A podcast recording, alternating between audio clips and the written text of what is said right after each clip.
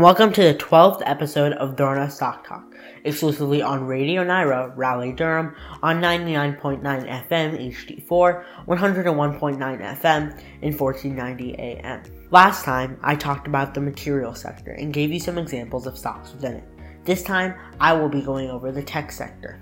Let's start out by examining what is the tech sector. The tech sector involves companies that create, research, and sell technological goods and services.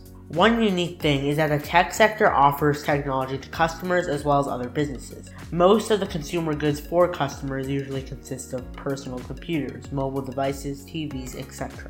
On the business end of things, of the tech sector, companies often depend on things coming from the tech sector in order to create their enterprise software, protect their databases for logistics, and other things. I will be going over three stocks within it, uh, within the sector, these being Apple, Microsoft, and Cisco.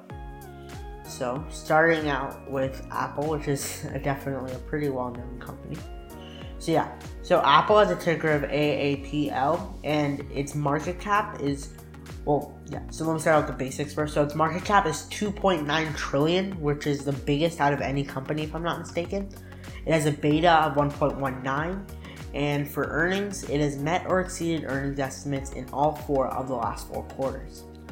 Looking at Apple's chart, Apple has been in an uptrend since about early March or mid March, sorry, and it is currently above its 50 day moving average. Its RSI is about 62, 63, sorry. So it's getting kind of close to that 70, but not there yet. So, what I would recommend for Apple is that if you were to buy it now, most likely you wouldn't make that much money on it so instead, I would wait for Apple to come down, hit the point of support, and then I would recommend that you buy it. And now I'm just pulling up some other charts for Apple. So yeah, so as I mentioned before, Apple has met or exceeded estimates in all four of the last four quarters. And for revenue and earnings, uh, revenue for Apple in 2021 was at an all-time high it went from $274.5 billion in 2020 to $365 billion in 2021. Earnings, it was the same. There was a pretty substantial increase from 2021 uh, to 2020. It was 57 billion in 2020, and now it is 94 billion in 2021. As for Apple's recommendations, Apple is definitely kind of um, a pretty well-known and pretty uh, good stock. Uh, lots of people have a high esteem of Apple. So uh, the recommendation rating for Apple is 1.8, which is getting close, which is around a 2, and 2 is buy. So most analysts recommend that you buy it.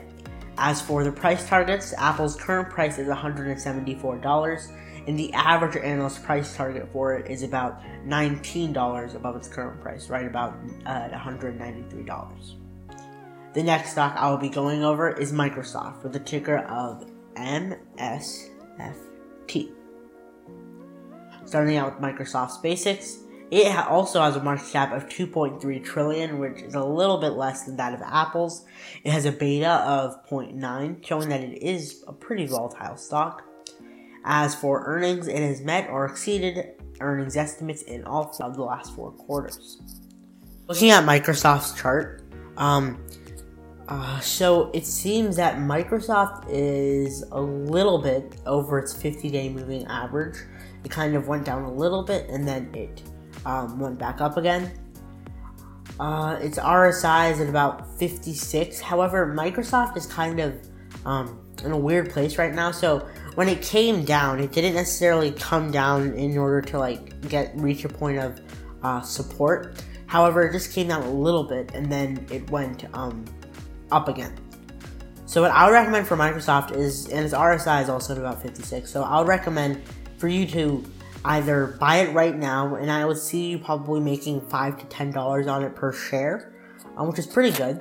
Or if you were to wait, probably till I guess the end of next week, keep monitoring it, wait for it to come down, then and and then buy it. I think that might give you higher returns. But obviously, if you're just looking for a way to get some uh, quick money. It this it would definitely not be a bad time to buy uh, Microsoft.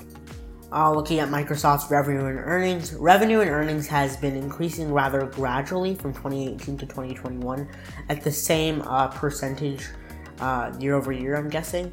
As for earnings, it's kind of the same thing. Um, earnings was about the same in 2019 to 2020. However, there was a pretty substantial increase from 2020 to 2021. I think that's about uh, 10 to 15, actually 15 to 20 billion dollar increase. As for recommendation rating, uh, it's a 1.7, which is just one tick lower than that of Apple. Uh, so Microsoft is also um, near the buy. Its price targets, though, so Microsoft is currently priced at $303 billion, and the lowest price target that any analyst out of the pool set is still higher than its current price, which is obviously a really good sign. The average price target for it is uh, $370, which is $67 higher than its current price. Okay, and the final stock I will be going over today. I also plan to introduce um, an ETF for uh, the tech sector, and this ETF is uh, where I pulled up the stocks for today. So the stock, the final stock I'll be going over is Cisco. So Cisco, relative to the other companies, is pretty small. It has a market cap of $228 billion, a beta of 0.94, which is pretty close to the other companies, and it signals that it is kind of a volatile stock. It's not necessarily at one yet, but it is still pretty volatile. And for earnings for Cisco, Cisco has met or exceeded all of its earnings estimates in the last four quarters. Okay, and for Cisco. So, Cisco has been pretty consistently below its 50 day moving average. In fact, it went down, and what it's went down late January and it's kind of stayed in that same range since, forming somewhat of a continuation pattern. It's just been fluctuating a little bit up and down, about like $10 each way. Um, and Cisco's RSI is about 43. For Cisco right now, though, um, what I'm noticing is that the RSI for Cisco is at about 46 and it is in an uptrend. So, as per the RSI and the moving averages, this would be a pretty good time to buy Cisco. It wouldn't necessarily be the worst time to buy it. And yeah, I mean, as per the indicators, it is looking that looking like that it is a pretty good time to buy it. So yeah, so um, as I mentioned before, Cisco has met or exceeded earnings estimates in all four of the last four quarters in revenue. And moving on to revenue and earnings, unlike the other two stocks, revenue has stayed in the same ballpark for the last four years. However, earnings earnings was incredibly low in 2018 relative but in 2019, 2020, 21, it came up and then it just stayed in that same region since, uh, slightly decreasing year by year. As for the recommendation rating, Cisco is in between a buy and a hold, right about at 2.4. The current price for it is uh, 54.97, but the lowest price target that any analyst has set is still above its current price, which is a good sign uh, for the stock. So that will do it for all the stocks for today. But as I mentioned before, I would like to share an ETF. The ETF is XLK, and and yeah, it is again a select SPDR ETF for um, the tech sector. Thank you so much for listening to the 12th episode of Drona Stock Talk and tune in every Saturday from 2 to 3 p.m. to further your knowledge about our financial markets.